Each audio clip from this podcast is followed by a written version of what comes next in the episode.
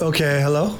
Hello, Brother Kapow. This is Miss Kapow, and today's date is January 20th, 2020. 2020, 2020, 2020. There's a lot of twos, right? There's a lot of twos in that uh, date. because it's the devil's number. It is not the devil's number. Yeah, because two, two is 11, 11. And so you got 11, 11, 11, 11, 11, 11, 11, 11, 11, No. which is the number of destruction. So today is like destruction. No. What's wrong with your voice? It's congested. Why? Well, because somebody brought home a virus and shared it with me. You can't catch a virus. You can only catch bacteria. It's not true. I went to medical school. No, you didn't. I took a class on medical billing. No, you didn't. Well, anyway, you sound sick. Are you chewing a lozenge? A lo- I am, so I lozenge? cough. Hmm, okay.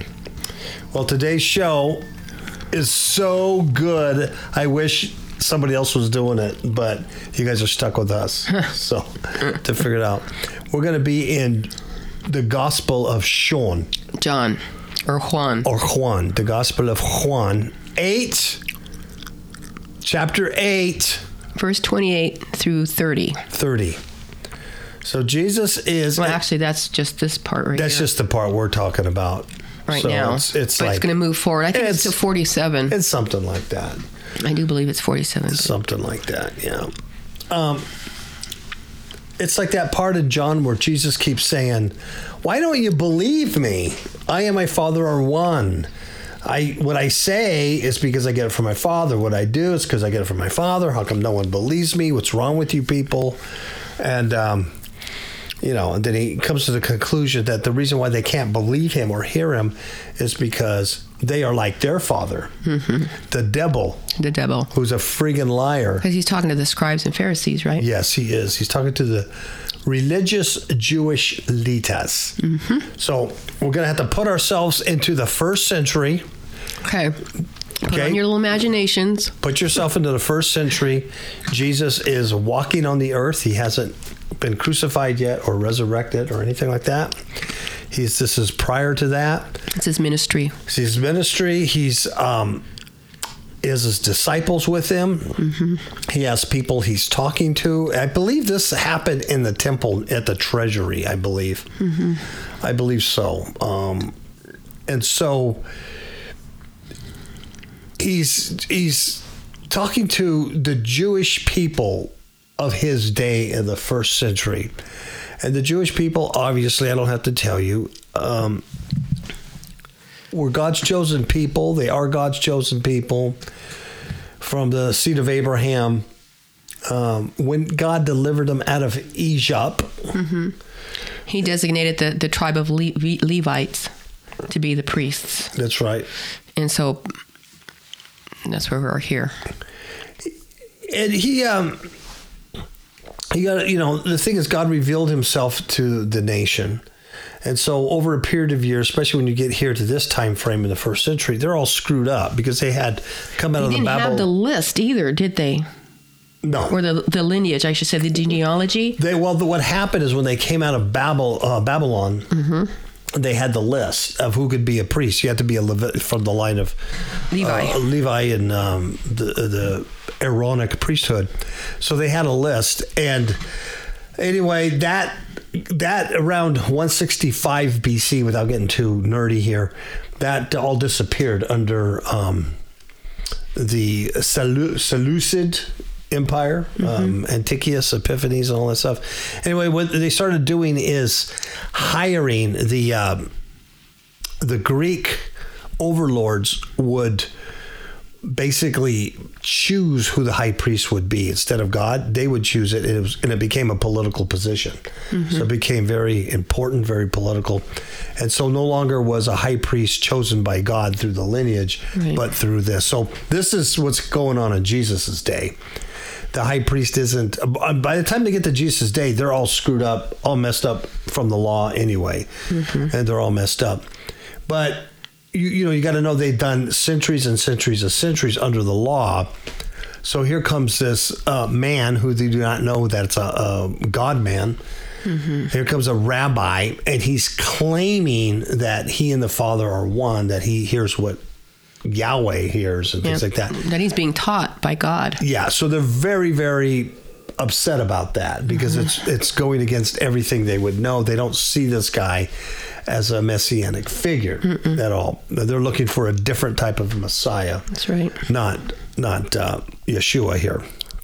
So that's what's taking place in this deal. So as he's talking with them, uh, we'll start with verse 29, and I'm just going to have you read the whole passage. Okay, we'll go all the way down to 40s or whatever and stop, Okay. and then we'll go back and dissect. Sounds good. All right. A. I. A. Okay, go ahead. Verse 29. And the one who sent me is with me. He has not deserted me, for I always do what pleases him. Then many who heard him say these things believed in him. Jesus said to the people who believed him, You are truly my disciples if you remain faithful to my teachings, and you will know the truth, and the truth will set you free. But we are descendants of Abraham, they said.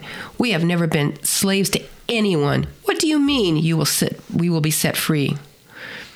Jesus replied, I tell you the truth. Everyone who sins is a slave of sin, and a slave is not a permanent member of the family, but a son is part of the family forever.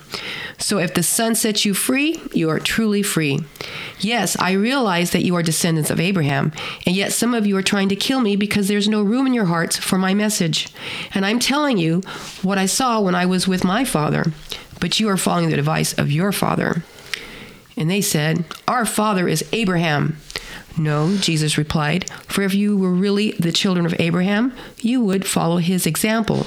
Instead, you are trying to kill me because I told you the truth, which I heard from God. And Abraham never did such a thing. No, you are imitating your real father. And then they replied, We aren't illegitimate children. God himself is our true father. So Jesus told them, If God were your father, you would love me, because I have come fr- to you from God, and I'm not here on my own, but He sent me. Why can't you understand what I'm saying? It's because you can't even hear me. For you are the children of your father, the devil, and you love to do the evil things that he does. He was a murderer from the beginning, and he has always hated the truth, because there is no truth in him. And when he lies, it is consistent with his character, for he is a liar and the father of lies. So when I tell you the truth, you just naturally don't believe me. Which of you can truthfully accuse me of sin? And since I am telling you the truth, why don't you believe me? Anyone who belongs to God listens gladly to the words of God, but you don't listen because you don't belong to God. And the people retorted, You Samaritan devil, didn't we say all along that you were possessed by the devil?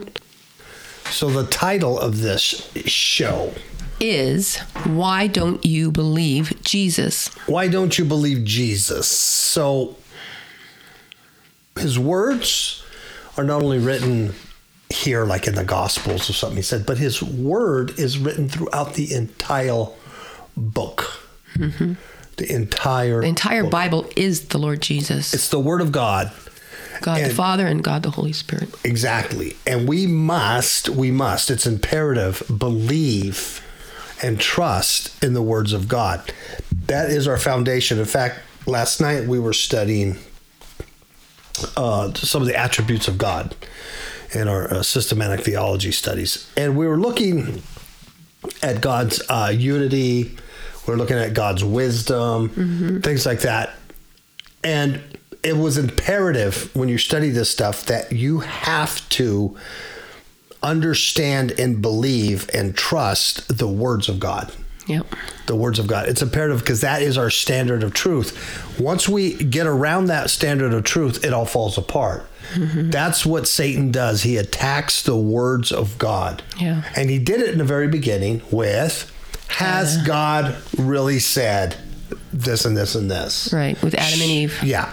Surely you could do this, this, and this, and this. Surely You yeah. won't die. Yeah. So there's always an attack on the word. So what happens is when the liar comes, when Satan comes, and I'm talking Satan, the principalities, the rulers, the powers of the air, the demonic, the wicked spirits, the unclean spirits, whatever, as it goes down the line, they all lie. And they don't know the truth. They can't comprehend real truth. That's why they hate it. So I was telling this to Miss Kapow, it's like when they twist the scripture, it's not just like somebody who knows the truth, but they're going to try to deceive you by twisting it. They actually twist it because they don't get it. Right. It's just part of their nature. They're liars. So everything that comes out of their stupid little spirit beings is a lie, especially against the words of God. Yeah. Now, so they just don't just don't get it. They don't understand it. they don't understand it. So when they tell you something about the Bible, or they tell you about your status in Christ, and it's coming from a demonic source, it's always perverted. It's always defiled and twisted. And it's never a matter of, well, I'm just going to fool this person. They really don't get it. They cannot grasp the truth. There is no truth in them. That's important to understand. So that way, there is no, well, I'll take the good and the bad. I'll take the good and throw out the bad. Or maybe this demon's telling me. They're never going to tell you the truth. No. They're, they're always lying. And it's the character. It's like saying, uh, why did the snake bite me? Because it's in the character of the snake to bite when it's threatened. It's it's you cannot question that character, right? So, um, Satan is a liar, and he invented the lie. That's the whole thing. He invented the lie, and we're gonna we're gonna go through all that. And so, it's like, why don't you believe Jesus? Why can't we just trust the words of God? And here you have a discourse between Jesus and the religious rulers in his day, and um, you can see what happened. Okay, so let's start here with verse twenty nine, and the and the you know he finishes his discourse. He's talking about him and his relationship with Father. And the one who sent me is with me. He has not deserted me, for I always do what pleases him. So he's aligning with Father.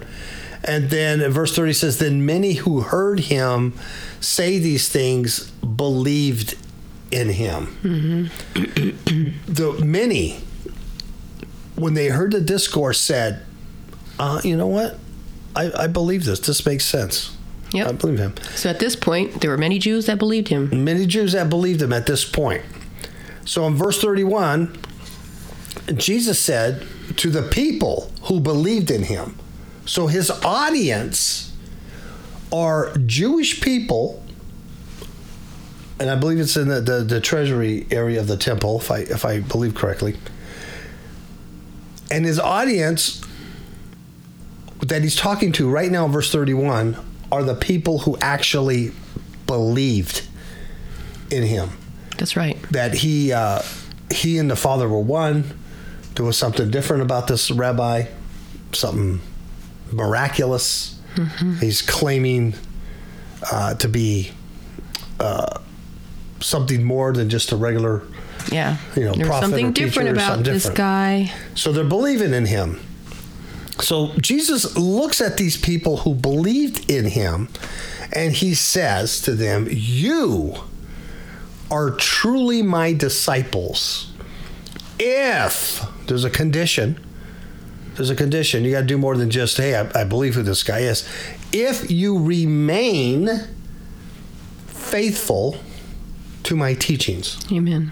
okay if you remain faithful to my teachings and um, let's see here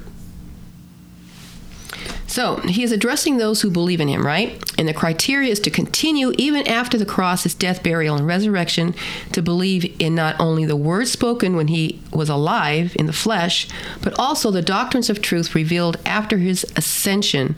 Faith in the total gospel of Christ. What brings and keeps salvation, what changes lives, what frees from the slavery of sin, and what seals unto the day of redemption.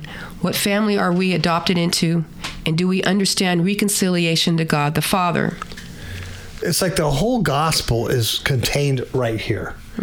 Uh, if you remain faithful to my teachings, not just the teachings that he just talked about in the verses above, but all the teachings that would come after in the full gospel message. Yeah, through his apostles. Through his? Apostles. apostles, his disciples, all the New Testament writings, these are all the doctrines. You can call them doctrines, foundational doctrines of Jesus. And even John, 1 John 2 24 through 25 says, So you must remain faithful to what you have been taught from the beginning. If you do, you will remain in fellowship with the Son and the Father, and in this fellowship we enjoy the eternal life he promised us. So that says the same thing.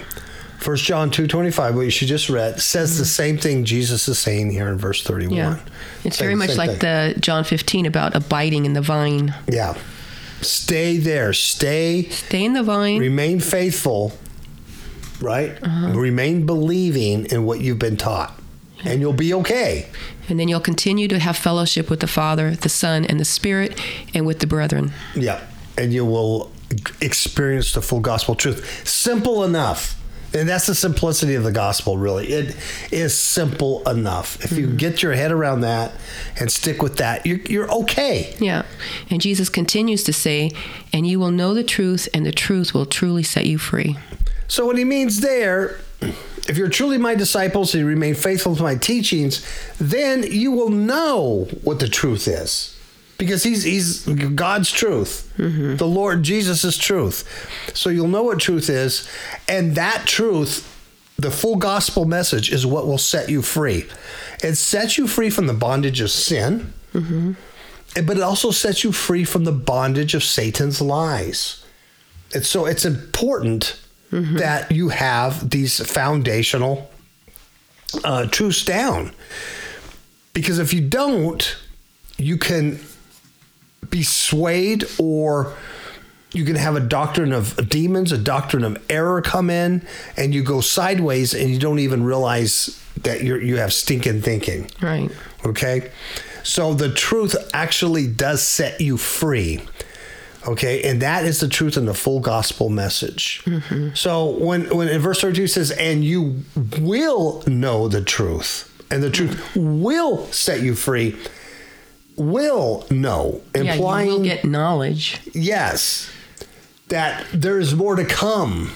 Not just what he's saying here, but you will. There's more to come.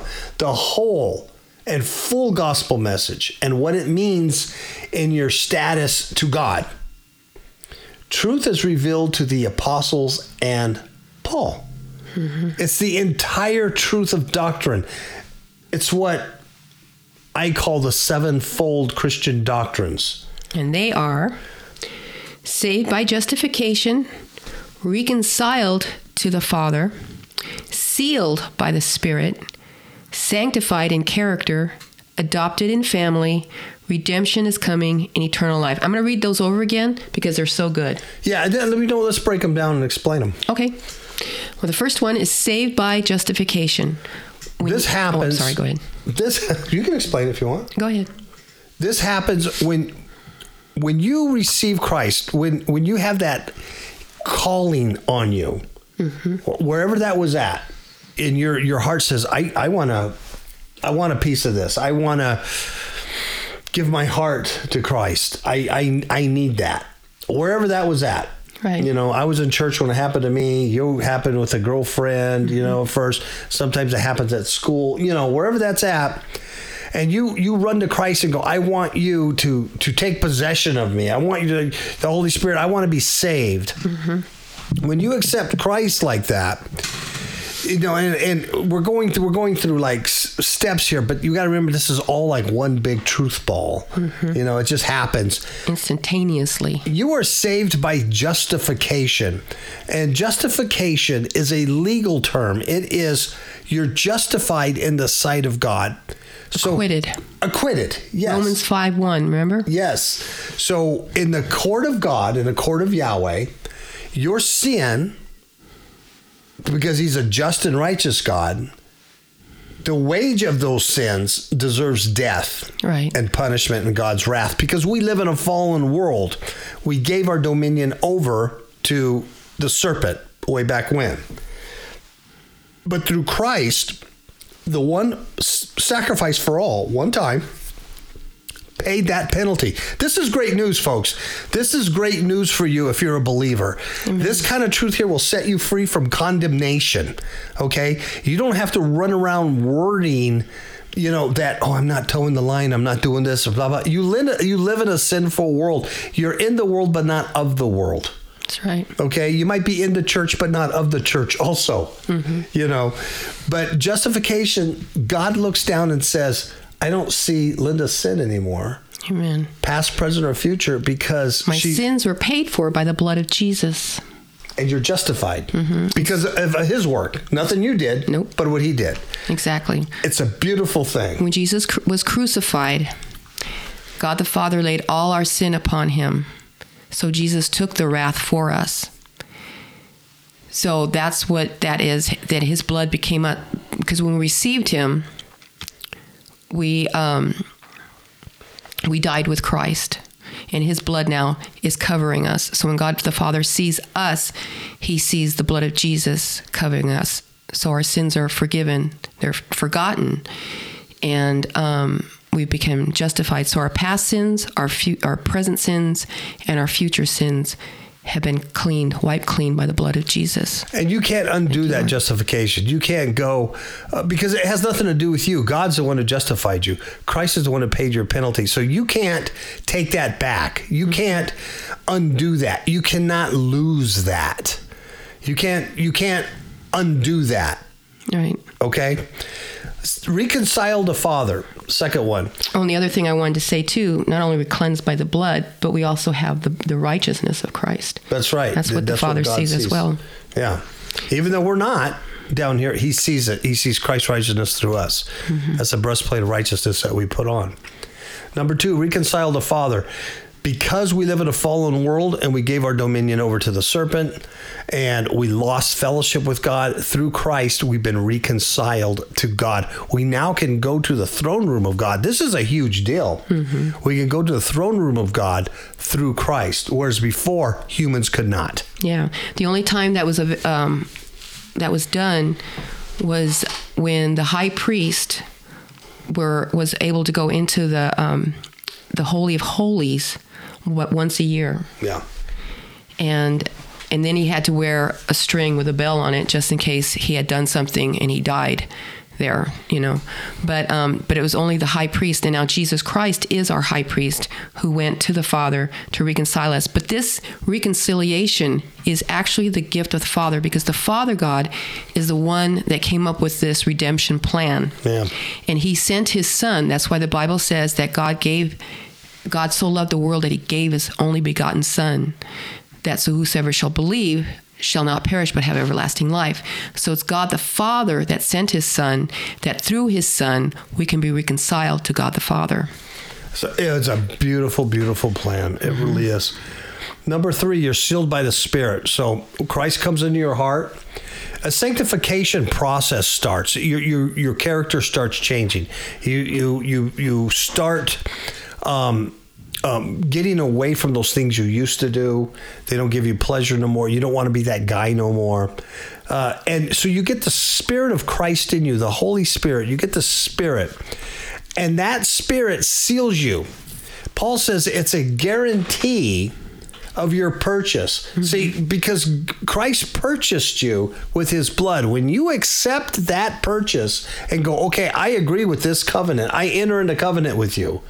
See, you're not doing anything with the covenant, you're just agreeing to it. They did everything. God the Father, Holy Spirit did anything. When you entered that, you're sealed by the Spirit, and that's the guarantee. And that's that sealing of the Spirit keeps you until the day of redemption, mm-hmm. which means when Jesus Christ comes back and redeems us in the resurrection. Amen. You're sealed by the Spirit. You cannot lose it. You can't lose the Spirit. You're not going to lose your salvation. You're not going to lose your standing in God and Christ. You need to understand these things because there's so much condemnation out there. People are under condemnation all the time because the enemy is a liar. But when you know the doctrines, the true doctrines of Christ, that truth sets you free and you can be free indeed in Christ. Amen. Sanctified in character means Being set apart. This is where um, we're set apart from the world because we're no longer we're in the world but we're no longer of the world so that's what the sanctification in character means that means we've been set apart and now the holy spirit is working within us, and this is where He, you know, we die to sin, or we die to self, we die to the flesh, we die to the world, we die to Satan, basically, and we live for God, and we become more and more conformed into the image of God, the Father's Son, Jesus Christ. Yeah. Uh, I heard one preacher say that you know, sanctified in character, you live a holy life. You strive to live a holy life. You can't live a sinless life because we, we're in a fallen world and we're human. And we live in these flesh suits. You're gonna miss the mark. You're gonna screw up. You're gonna sin. But we have an advocate with the Father, Exactly. and it says that if we sin, that we can go to the Father and ask Him to forgive us, and He is faithful and just to forgive us and to cleanse us from Of all, unrighteousness. Exactly, because we're not continuing in sin. We're not in purpose rebellion. We're not purposely rebelling against God's word or anything. We're trying to live holy lives, but you're going to screw up now and then, right? Mm-hmm. But that's okay. So you, you're sanctified in character. Okay, uh, adopted in family. This is beautiful. Yes, it is. Because not only does all this happen, but then Father God says you're not you're not servants anymore. You're you're sons. We can cry out, Abba, Father. Yeah, you can actually go to the throne room of God now. This is huge stuff. It's so freeing when you understand it. And then redemption, we are redeemed. That's what's coming when Christ comes back in the second coming and resurrects us. Uh, if those who are alive will be changed in a twinkling of an eye to meet those on the air. That's right. Those who are dead in Christ will rise first. You will be changed. You will have uh, immortality. You will have eternal life. That's your redemption. Okay. It's like we've already been purchased. Now we're just waiting for the Lord Jesus Christ to come back to redeem us, That's right. To pick up his purchase. That's right. Yeah, we're on layaway. That's right. And then finally, you'll have eternal life. Ooh, ooh. That's not just immortality. We've done teachings on this. It's uh, eternal life. Eternal life. Okay. So for Christians who are saved, I'm talking to saved Christians right now. Those within the sound of my voice go, I accepted Jesus Christ as Savior. I know I'm justified. I'm a Christian. I'm saved. I, I'm doing my best to um, to follow the Lord. Our message to you is if you continue in the doctrines of Jesus, you cannot be lost or stolen or taken away from God's family. Period. You can't. You can't. You will be preserved. You will be preserved. The Spirit seals you. There's no devil. There's no fallen angel. There's no liar. There's no man. There's no nothing that can separate you from the love of God. Okay? Period. And this is this is vital to know. It's vital to know because of the liar. Because of the liar. Uh, and we're running across people several people we've run across that are having condemnation issues Right. because of the liar. Um, and sometimes it can be fixed with just good doctrine. Other times it takes a little more. Yep. Now, this is for unsaved believers, which probably no one's listening to. At the sound of my voice, because if you're unsaved, you're probably not interested in this. But if you happen to not have Jesus Christ as your Lord and Savior, only those who reject the free gift of salvation through the work of Christ will be lost. Okay, that's the only category that will be lost. If if you have to purposely reject that free gift and, and, and poo-poo it. All right. Now let's talk about unsaved religious people, because this is the hard group to understand. So only those who continue not in his teachings, but rather continue in slavery to sin, whose lives never change. See, that's how you know them by their Fruit. frutas, right? So when someone comes to Christ and they get saved, you usually notice a change in them. There's a change, right? Mm-hmm. So although, um, okay, so their lives never have been changed by the sanctification of the Spirit. Although they may be religious and they have a form of godliness, but that form of godliness denies the power to change the life. Those people will be lost. You know why? They were never saved in the first place. That's what I said. You're you're in the world but not of the world, but you can also be in the church but not of the church. Uh, John in his letters actually writes about these people. He says they came out from among us. That means they were in the, the early church. They were in the first century ecclesia with him. They were religious but not saved. John writes about these antichrists. Here's what he says. You want to read this? says, Dear children, the last hour is here. You have heard that the Antichrist is coming, and alre- already many such Antichrists have appeared. From this we know that the last hour has come. These people left our churches, but they never really belonged with us. Otherwise, they would have stayed with us. When they left, it proved that they did not belong with us. And that's 1 John 2 18 through 19. So we can't forget that little ditty there. We cannot forget that because a lot of times we're like, um, you know, oh, that guy lost his salvation. That guy used to go to church, but now he's he's back in the world. He's doing this. He's rejected, you know, and it's like if he, he might have had a religious experience, he might have liked the rock and roll worship band or some chick that was there, but he never surrendered his life to the Lord for for Jesus to be Lord of his life. He wasn't saved to begin with. So those are ones that are a little tricky because they look religious, but they're not saved in the first place, all right? In God's economy, there's two people, saved and unsaved. Right. So verse 33, after Jesus after Jesus says this uh, to the Jews, now he's talking to the believing Jews, remember that? And he says, if you if you stick with my teachings, you'll you'll know the truth and the truth will set you free. Well, then out of nowhere in verse 33, here comes some unbelieving Jews that are in the crowd, obviously intermixed with those who believed. So then they say, but we are descendants of Abraham. We have never been slaves to anyone. What do you mean, Jesus? You will be set free. All right? So obviously, these are not the believers in the crowd, but a different prideful uh, spirit of man, right? Uh, they're not the, the original believers. Uh, let's see here. Oh, here's what's funny. We have never been slaves to anyone, and that that part always got me uh, because they were slaves in Egypt, obviously for 400 years. They were taken um, as slaves to Babylon and actually dispersed all over the place. And even before that, um, Israel was taken in the Assyrian Right. invasion, 721. And then at the time they're talking to uh, to Jesus, they're under Roman rule. Right. So, yeah, they were slaves. So anyway, um, so they go, "What do you mean that says free?" So then in verse thirty-four, Jesus replies, um, I tell you the truth. Everyone who sins is a slave to sin, and a slave is not a permanent member of the family, but a son is part of the family forever. So this, Jesus is now hinting of their or our current adoption. This is what's cool about this. If one is religious and still a slave to sin, they are not part of God's family. They're a slave. They're a slave. They're still a slave to sin. There's no adoption. There's no salvation package here. Uh, Second Corinthians three seventeen says, For the Lord is the Spirit, and wherever the Spirit of the Lord is, there is freedom or liberty.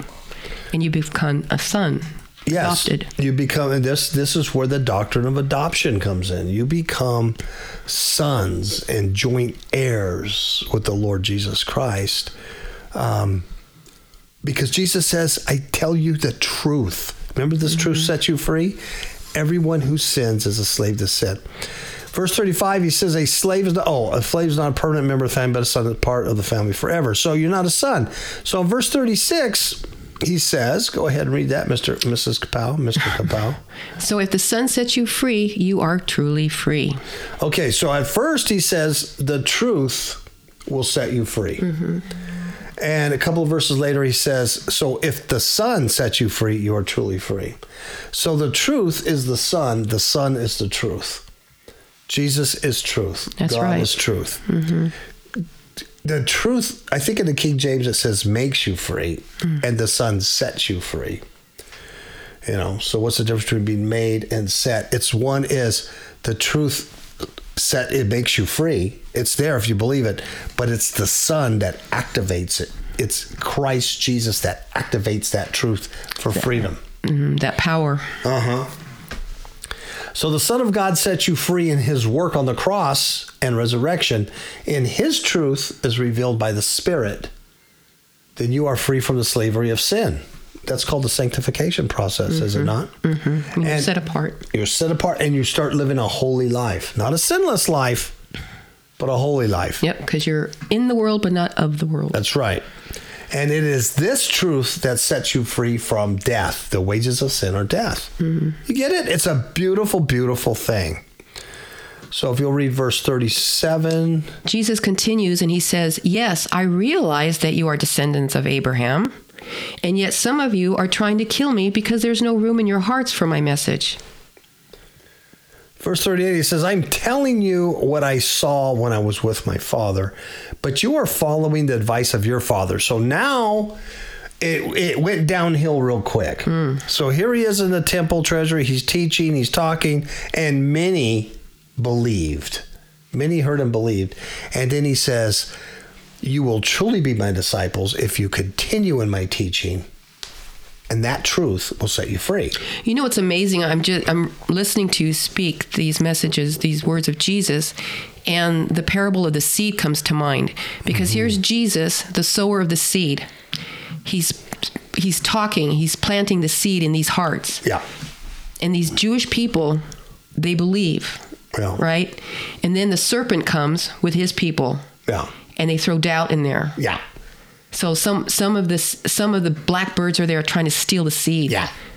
Some of them maybe have some planted. and They're they're going to have joy, but eventually, persecution is going to steal that seed because Yeah. it has no root. It has no root. It- It's a it's a stony heart or rocky Yeah. place, and like And ah, I believe in them, but but these guys are making sense, and these are our these are our rabbis. yeah. These are you know. And then you have the, the seeds that are falling on thorny ground, you know, the, among the weeds. Yeah, they don't get You know, it. they get the, the the the seed gets there, but it gets choked out by Yeah. the cares of the world. yeah, and stuff. So there's things that'll that will draw these people back into the world, the, the you know, the the synagogue, the the temple, whatever. yeah, And then you have ones that the seeds are falling into that are on good good ground. They they've taken the they've heard the the the word and they've taken it in and they're keeping it and they're working it out, right? Yes. So Jesus is talking to them, well, to all of them, if you continue in my word, then you will truly be my disciples. Yep. And the truth will just set, and the definitely truth will set, set you free. set you free. Yeah. Set you free from the wages of sin. Yeah, but I mean, death. as as we're You can as see I'm it. listening, I I, I see actually see that. Yeah. praise God. And so hopefully, you know, verse 32, where it says, and many uh, that heard him believed, that hopefully that many there, that seed went in, even though these guys are arguing with him and is like, no, I, be- I believe in this Yeshua. I'm believing this, this Yeshua is more than what they're saying. Praise the Lord. So you know, for for for Jesus, uh, it, it goes it goes downhill real quick. A lot of times it does for us too, right? You're you're teaching truth, and then here comes here comes Diablo, right? Here comes Diablo. So then Jesus is saying, "Hey, I'm telling you the truth. I'm telling you what I saw with my father, but you are following the advice of your father." So then Jesus kind of starts it and says, "You have a different father." Yep. So he kind of starts the fight here. And then in verse 39, they say, Our father is Abraham, they declared. No, replied Jesus, for if you were really the children of Abraham, you would follow his example. And this is exactly almost the same kind of argument that the Jewish leaders had with John the Baptist. Yes. When he called when John the Baptist called them the brood of vipers. Exactly. Matthew 3, 7, and 9. Mm-hmm. But when he saw many Pharisees and. I'm sorry, Sadducees. it's right there. I'm so sorry. I think you wrote this. I think you put that note in. oh, there. did I? That's yeah. probably where I got it from then. Yeah. But when Yeah, he saw many right. Pharisees and Sadducees coming to watch him baptize, he denounced them. That's John the Baptist. He says, You brood of snakes, or King James says, uh, brood of vipers. Mm-hmm. He exclaimed, Who warned you to flee the coming wrath? Prove by the way you live that you have repented of your sins and turned to God. You see how their their fruit isn't there? They haven't repented of sins. They continue in sin. They're just religious. Uh, so John says, Don't say to each other, We're safe, for we are descendants of Abraham. That means nothing. For I tell you, God can create children of Abraham from these very stones, right? And that's an interesting um, thing to say, too. These very stones, because we as children of God have become living stones. Right. And as living stones, we are being built in a temple excuse Oh. me, as a temple of God. Yeah. But we're living stones, and this is what you know. I don't know. I think that's exciting. It's, it's a nice, um, Tie-in. yeah. So Jesus says, instead, instead of following the example of Abraham, you're trying to kill me. Why? Because I told you the truth, which I heard from God? Abraham never did such a thing. No, you're imitating your real father. So what did they say to him? They said, "We aren't illegitimate children. God Himself is our true Father." So this is probably a throwback on his birth, Right. his virgin birth. Um, I would imagine because Yeah. it just comes out of nowhere. We aren't We're not children. illegitimate like you were. Yeah. Because your mother had you out of wedlock. Yeah. So Basically, they're saying that Jesus is a bastard child. yeah, exactly. So in Matthew 1 18, 20, this is the birth of Jesus the Messiah. This is how Jesus the Messiah was born. His mother Mary was engaged to be married to Joseph. But before the marriage took place, while she was still a virgin, she became pregnant through the power of the Holy Spirit. Now, Joseph, to whom she was engaged, was a righteous man and did not want to disgrace her publicly, so he decided to break the engagement quietly. As he considered this, an angel of the Lord appeared to him in a dream. Joseph, son of David, the angel said, Do not be afraid to take Mary as your wife, for the child within her was conceived by the Holy Spirit. And I think this is interesting because when they said we aren't illegitimate children, God Himself is our true Father. Well, it, look if you look at Jesus, who His Father is, It's really the true it really it is, really is God. God the Father. And that's what he keeps telling them. Like, hello. But they won't listen. They won't listen. And there's a reason why they won't listen. There's a reason why they listen. In verse 33, he says, I'm sorry, um, 42. Jesus told them, If God were your Father, you would love me because I have come to you from God, and I am not here on my own, but He sent me.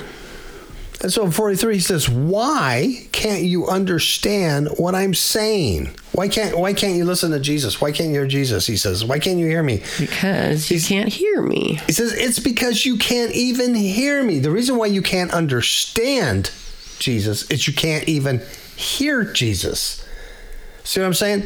It- It's because their father, the seed that's in them, the spirit they're yielding to is a liar.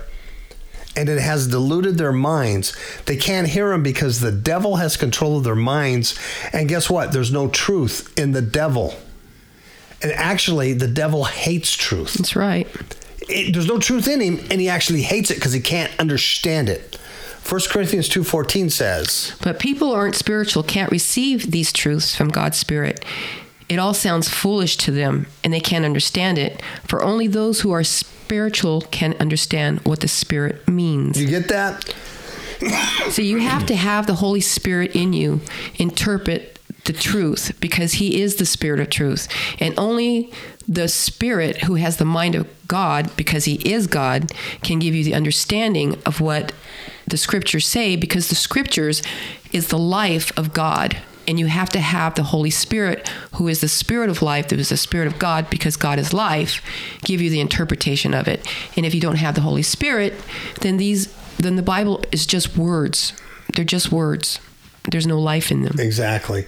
Now, because you're sealed with the Spirit till the day of redemption, can you lose that Spirit where you can't understand the Bible? The Bible says that you are sealed until the day of redemption. That's right. So you can't lose the Spirit. So if you go through a dry spell and you don't understand the Word, it could be a lot of things.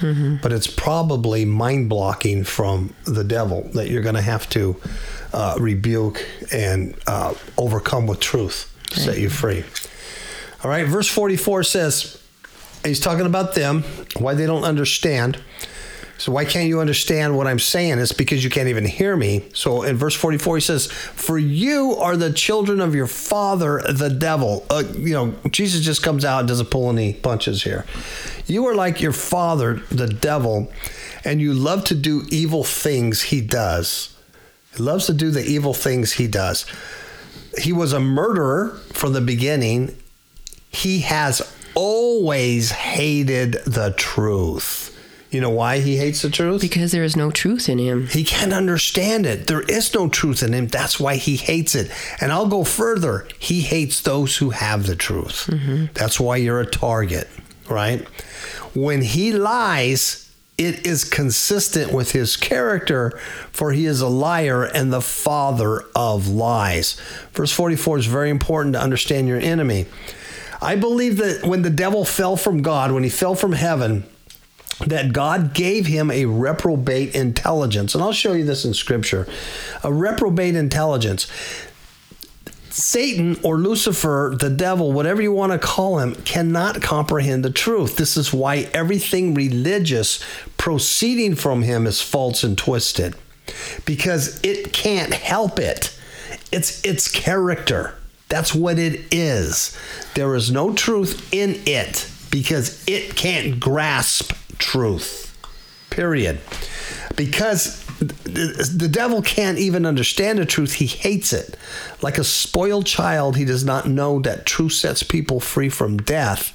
He just doesn't know how. I mean, he, he sees that they get set free, but he doesn't know how it works. Well, it's just like uh, the, the scriptures say, had they known that crucifying Christ was going to get them um, destroyed, Yes. they would have never done that. Never done it. They would have went, uh oh. They just figured, well, if we kill him, that'll be the end of it. But Yeah. they didn't know the, the spiritual ramifications They of that. They didn't understand the scriptures The truth. that were t- that were talking about the uh, Yeah. the death of the Messiah Yeah. and his resurrection. Yeah. and how that meant that Jesus claimed um, the rights to everything. He gained the rights back. Yeah. He took he took dominion back. He took dominion back, and Satan has nothing. Even even Jesus took the the keys of Hades and of death, and Satan had the keys of death, Uh-huh. but he doesn't anymore. Jesus, Jesus took, has it. He took the captives uh, captive, the, the, those Old Testament saints that were held in Sheol. Yep. in paradise. That's empty now. Because the day of resurrection, when Jesus was resurrected from the dead, even those came up back up from the grave. Yeah. we read in Scripture. In Matthew, they walked around. Yep. So, had had had the devils and Satan understood truth, they would have never crucified him. Nope. So you got to get that in your head. It's when you, when they're twisting the scripture, giving you doctrine of demons, or lying to you.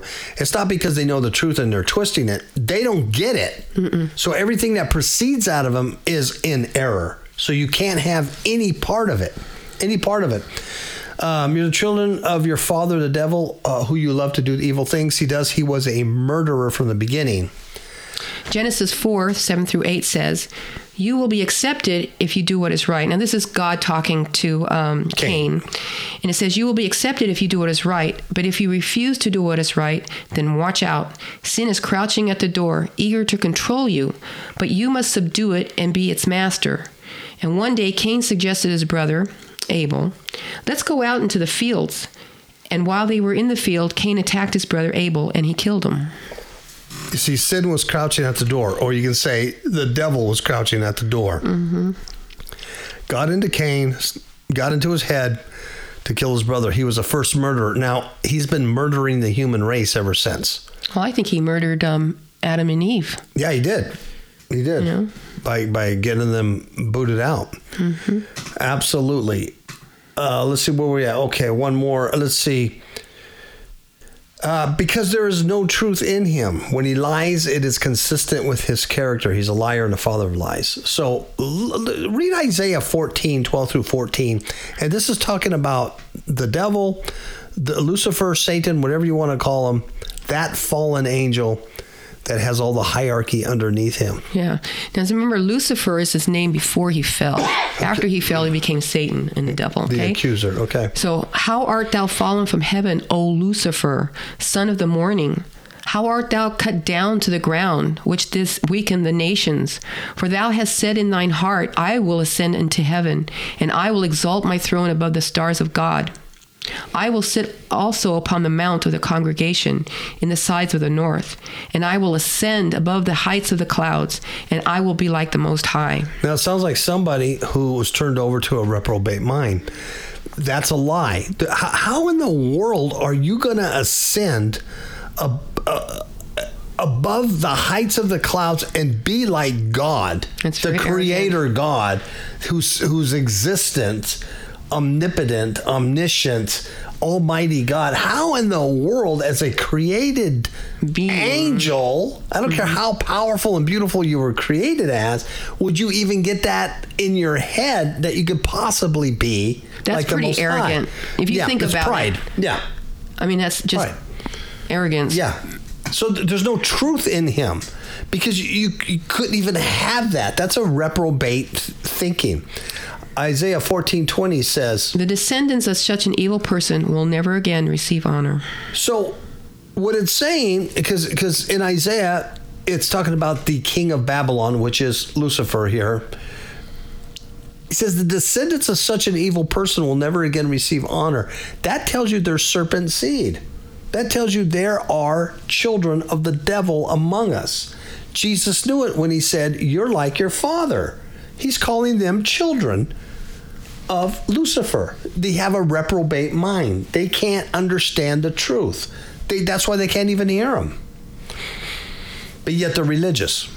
Now, remember, Romans 1 28 through 32 is a description of the reprobate mind. Yes. And I'm going to read it to you. It says, And even as they did not like to retain God in their knowledge, God gave them over to a reprobate mind to do those things which are not convenient, being filled with all unrighteousness, fornication, wickedness, covetousness, maliciousness, full of envy, murder, debate, deceit, malignity, whisperers, backbiters, haters of God, despiteful, proud, boasters, inventors of evil things, disobedient to parents, without understanding, covenant breakers, without natural affection, implacable, unmerciful, who knowing the judgment of God, that they which commit such things are worthy of death, not only do the same, but have pleasure in them that do them.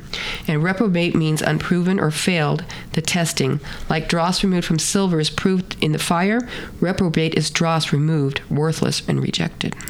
So this isn't, you know, this isn't a Christian who goes reprobate mind.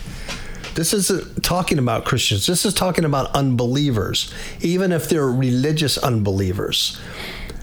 What Paul is writing here, he says they don't like to retain God in their knowledge. You can't just have one of these things and then go, oh, I'm reprobate. Like, okay, let's see. Whisperers. I, I, I was a whisperer. I think last week I whispered. I talk. Oh, how about this one? Um, proud boasters. Last week I, I I was arrogant. Or was a backbiter. I was a backbiter last week. I backbite. You can't do that and go. Oh no, um, God doesn't have pleasure in me. I'm worthy of death. I'm a reprobate. Uh-uh. It don't work with that. That's called sin, and that sin is covered under the blood of Christ, past, present, and future.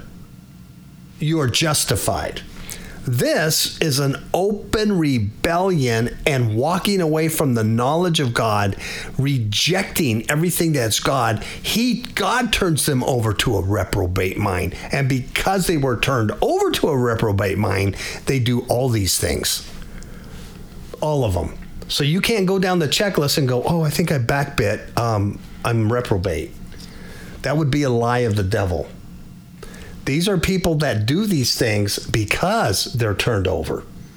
Be- why are they turned over? Because they did not like to retain God in their knowledge. They want nothing to do with the Almighty. They hate the truth, right? Mm-hmm. And so they know, they know that that's kind of sin is worthy of death. But not only they do it, they encourage others to do the same. Is that is that good? Does that make sense? Makes sense. Father of lies. So verse 45 says, So, when I tell the truth, you just naturally don't believe me. See, it's a natural p- process. Which of you can truthfully accuse me of sin? And since I'm telling you the truth, why don't you believe me? so they naturally don't believe him because their nature is of The the, devil. devil. a nature of lies and non-understanding of truth. They're just not going to get it.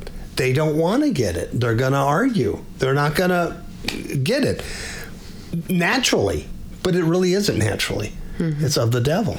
Right. The devil has them enslaved in sin. Right? Right? Verse 47 Anyone who belongs to God listens gladly to the words of God, but you don't listen because you don't belong to Him.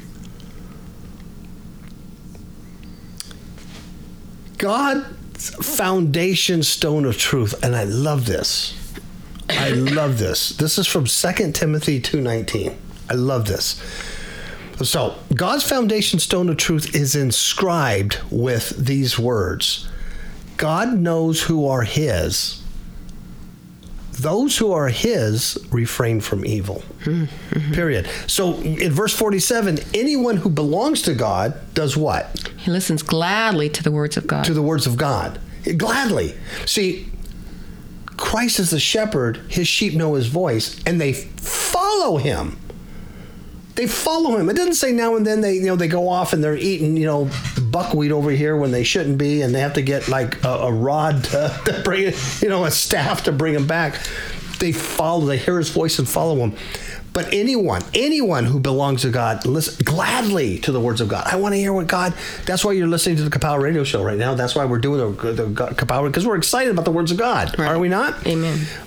But then Jesus tells these religious leaders these sons of, of Satan, the serpent seed, says, But you don't listen because you what? Don't belong to God. You don't belong to God. See, if you belong to God, you would gladly listen to God, God's word. But because you don't listen to God's word, you don't belong to God. John says the same thing. Mm-hmm. The, God, the, the, the, letter thing. of John.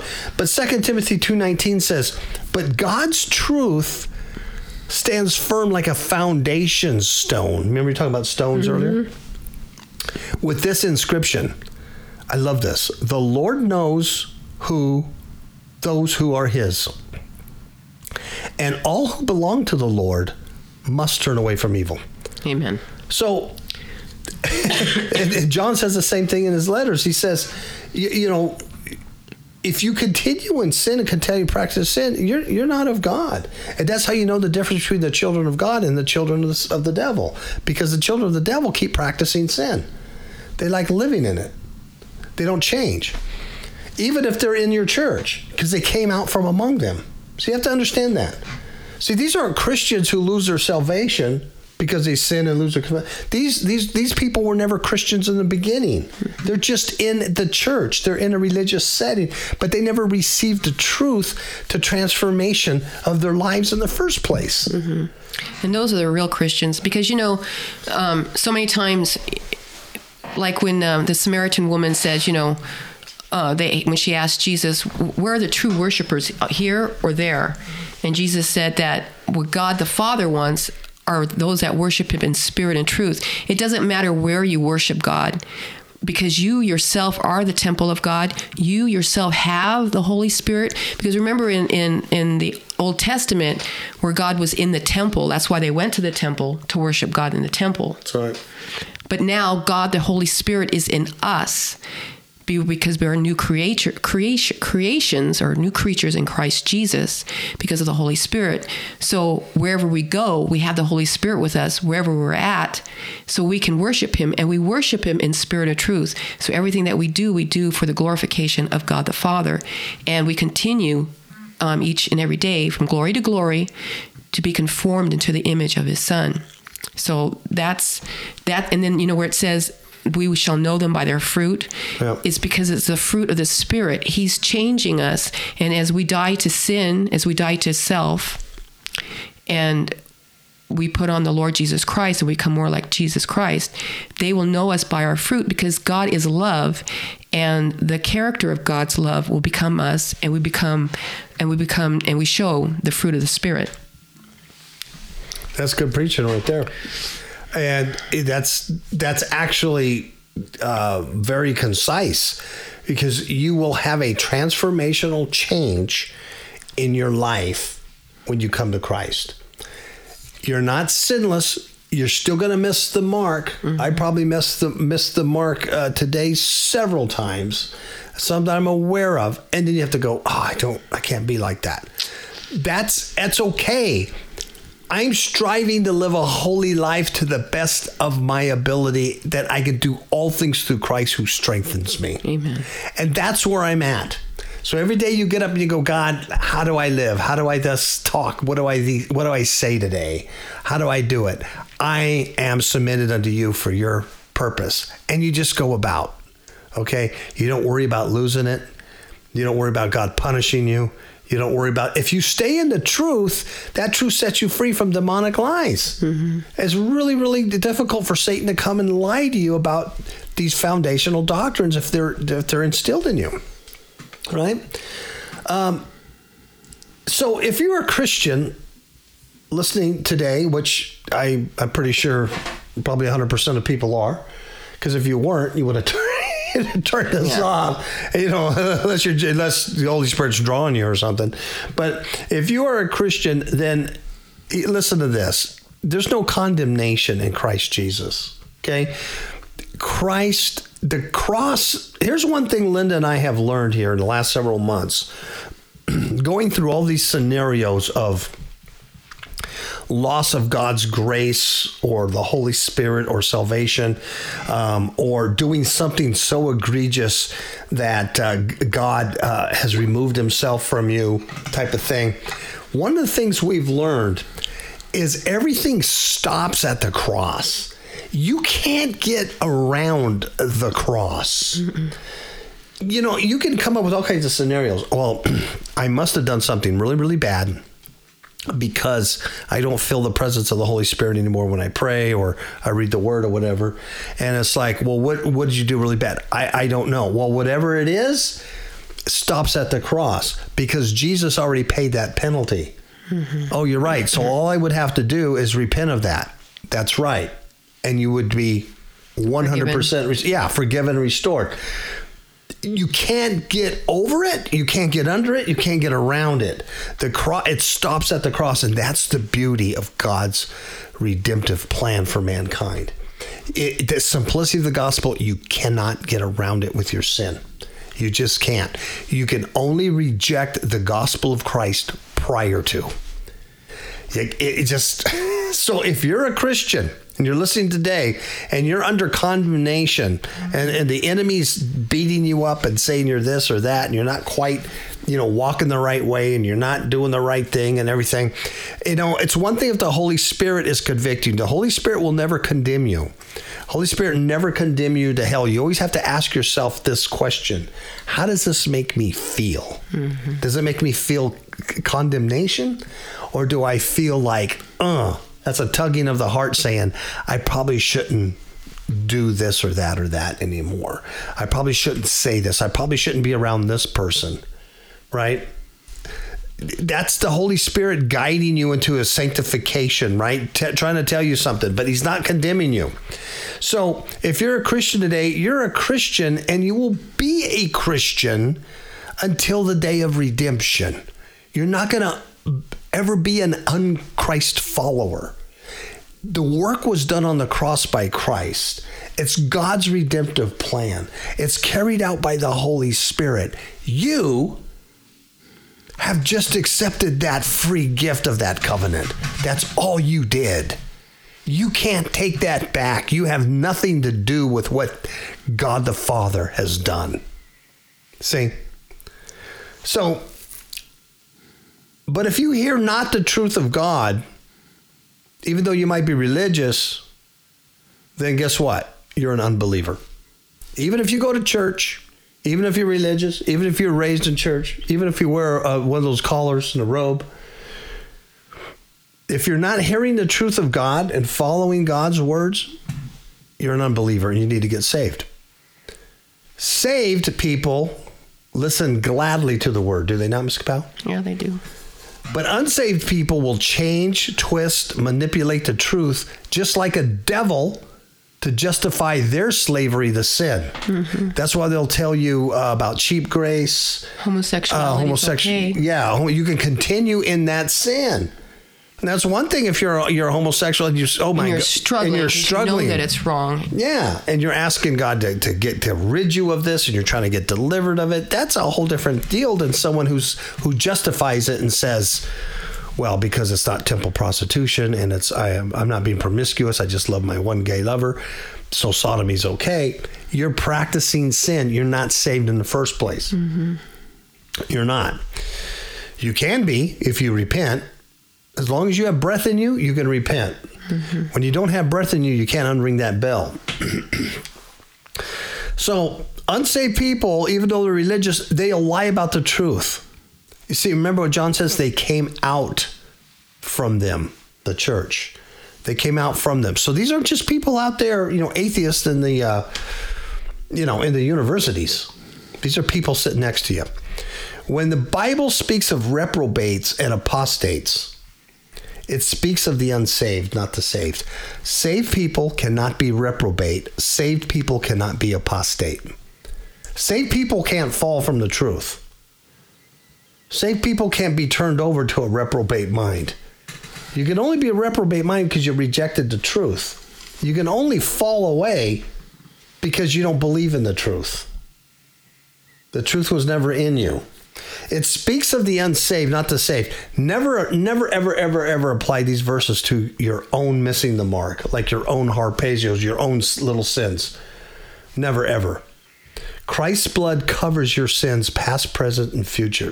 Don't be condemned by these things. We should do do a whole show on Hebrews uh, six six four. That would be good. Six four because that is the coup de grace scripture that seems to derail so many people, and they think they can lose their faith, lose their salvation, turn back and crucify uh, Christ afresh, and never find repentance. Mm-hmm. Yeah, apparently there's a lot of people that have backslidden that feel that. You know, yeah, that they can never find repentance again. And that's a lie from Satan. You can backslide. I was backslidden for 30 years. I found repentance. God will chastise you. He will discipline you. He will bring you back. He'll knock you off the donkey. He'll kick you in the face. It'll hurt, but he'll bring you back. Mm-hmm. But Hebrews 6 4 is so misunderstood. And I was talking to Ms. Kapow about it the other day that you have to you have to properly exegete these passages, but you have to do proper hermeneutical study on it. You have to first ask yourself, who's the audience? what what time frame is he talking to and what audience is he talking to? Let me give you a hint. It's called Hebrews.